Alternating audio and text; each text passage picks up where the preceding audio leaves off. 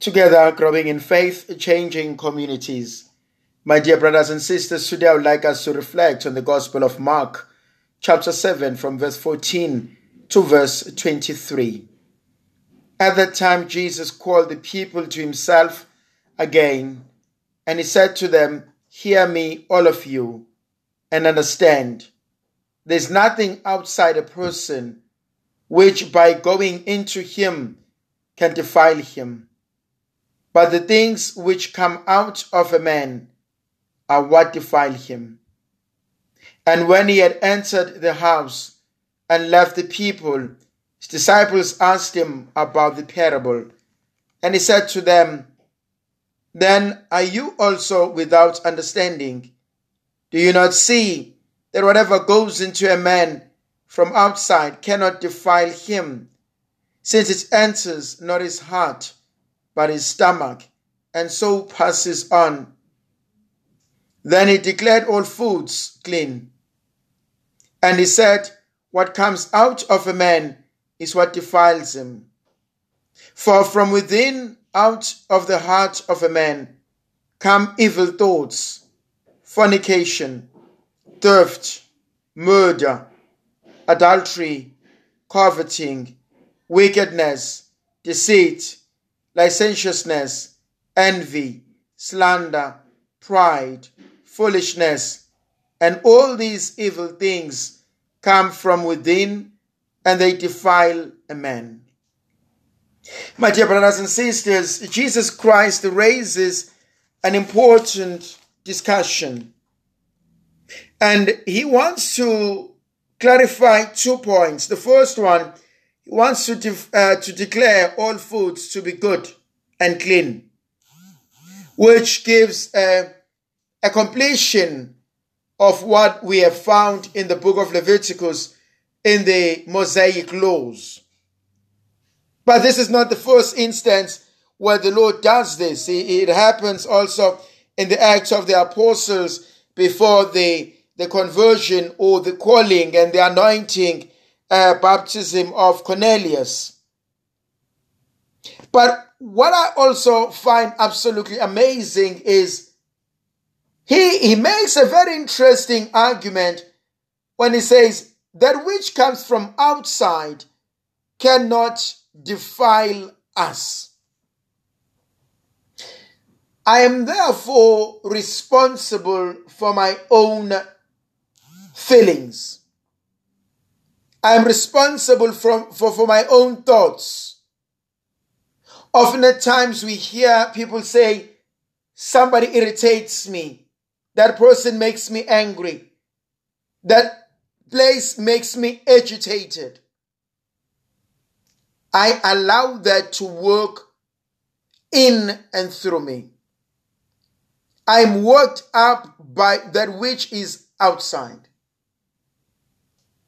I cannot control the outside forces. In any case, I cannot control anyone. I cannot control how you feel. You cannot control how I feel. I am responsible for my responses, for my reactions. I am responsible for my actions. This you find here, brothers and sisters, that two people could be going or undergoing a similar or exactly the same experience, and yet the outcome is different. One chooses to become a victim, and the other chooses to walk away. One sees this as a, a terrible experience, the other one sees this as an opportunity for growth but the experience is the same. Therefore, you realize what Jesus is saying here. He leads us to personal responsibility. I'm responsible for my actions. I'm responsible for my feelings, my thoughts. How am I dealing with this situation? How am I growing out of this experience? How am I becoming a better person? A better mother? A better father? A great husband? A wonderful wife? A great child? How do I grow? How do I achieve? How do I become the best of me? That's what I think the Lord is challenging and inviting us to look into. Often at times we, we, we think, at least some people have this notion that the world owes them something. We live in a culture of entitlement where things need to be done for us. People make decisions for us. People provide for us. People pay for this. What about me? What am I contributing? What am I bringing onto the table? And that is important because it speaks to our human freedom. It speaks into our human dignity. As a human person, what is it that I can do and I can grow in looking and doing? Then Jesus challenges something else, that which comes out of us. That he clearly says defines who we are. The evil thoughts, fornication, theft, murder, adultery, coveting, wickedness deceit, licentiousness, envy, slander, pride, and the list goes on and on and on. These are the things that are brewing inside of us.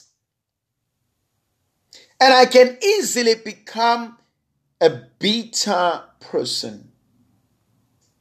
I can easily lose my sense of peace. I can become a monster. I can live from a place of hate.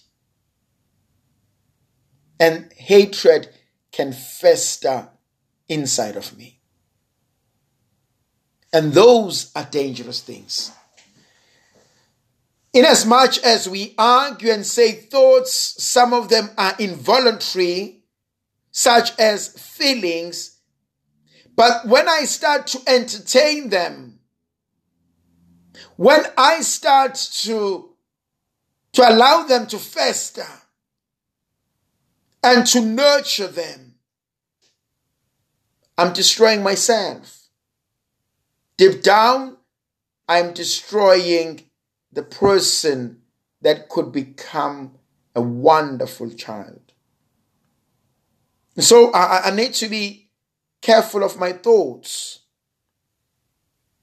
of my feelings, of my actions.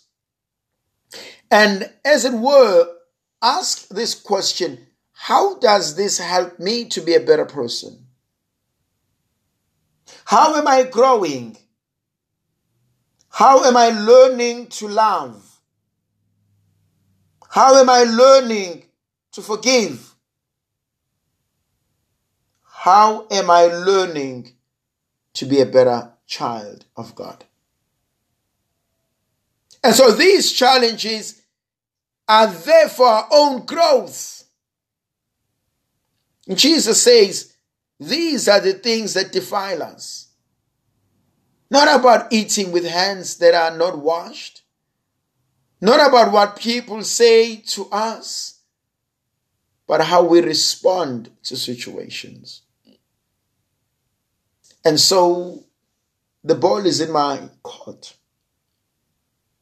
The baton is in my hand. I am the master of my life. I can shape my life in any way that is productive for my growth.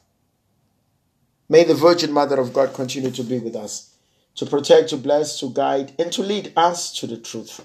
In the name of the Father, and of the Son, and of the Holy Spirit. Amen. Hail, Holy Queen, Mother of Mercy. Hail our life, our sweetness, and our hope. Today do we cry, poor banished children of Eve. Today do we, cry, do we send up our sighs, mourning and weeping in this vale of tears. Turn then, O most gracious advocate, thine eyes of mercy towards us and after this our exile, show unto us the blessed fruit of thy womb, Jesus. O clement, O loving, O sweet Virgin Mary. May Almighty God continue to be with us, to protect us, to bless us, to guide us, to nourish us. The Father, the Son, and the Holy Spirit. Amen.